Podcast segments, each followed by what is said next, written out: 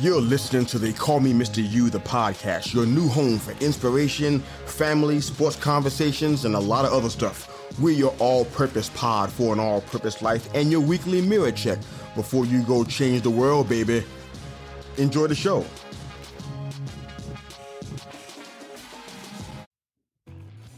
Hey, fam, it's Mr. You. Please enjoy this brief perspective specifically for your ears. It won't take long, but it'll definitely hit strong. We're keeping it all the way short. Need more storage.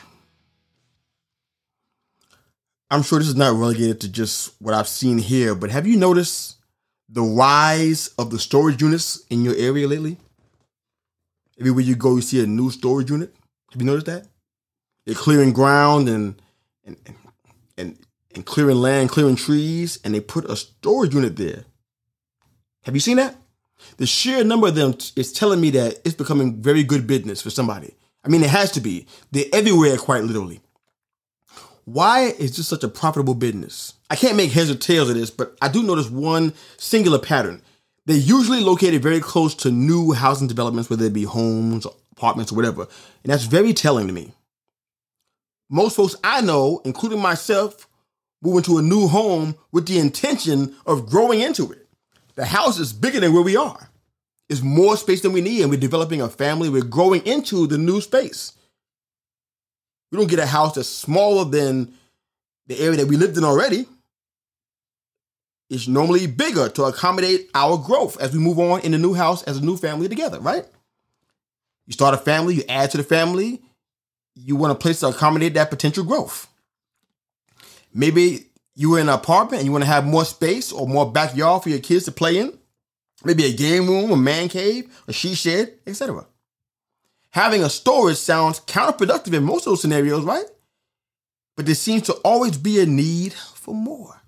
If it's not more storage, it's more bandwidth for your home internet, more storage in your cell phone, more, more, more. If you are ineffective with the little that you have right now, it's imp- it's probably unlikely that you would do much better with more, right?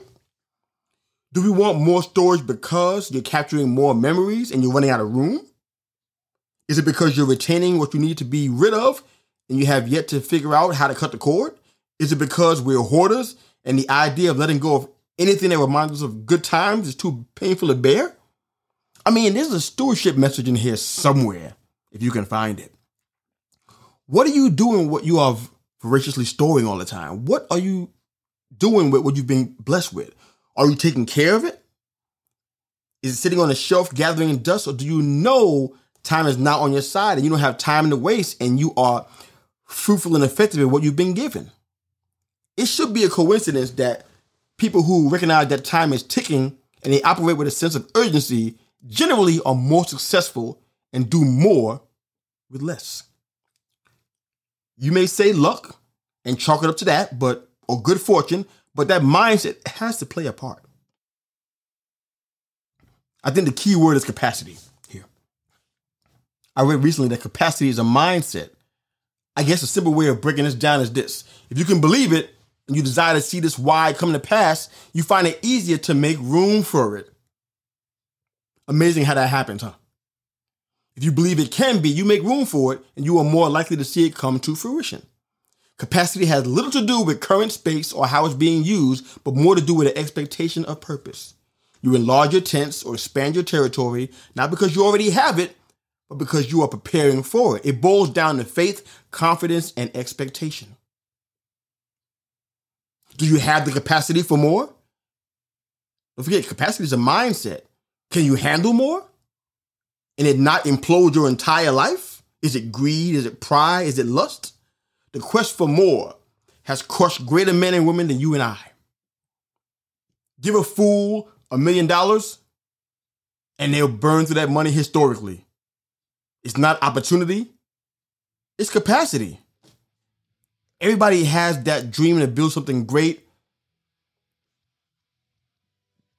Doesn't mean they're going to build it.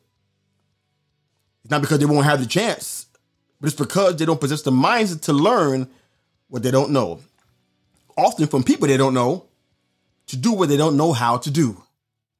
Before you ask for more, consider it, consider more, and if it makes you a better you, a bigger you does it serve them better? Before you ask for more, consider it. Does this more make you a bigger you? Or does it serve them better? We keep it all the way short. Coach out.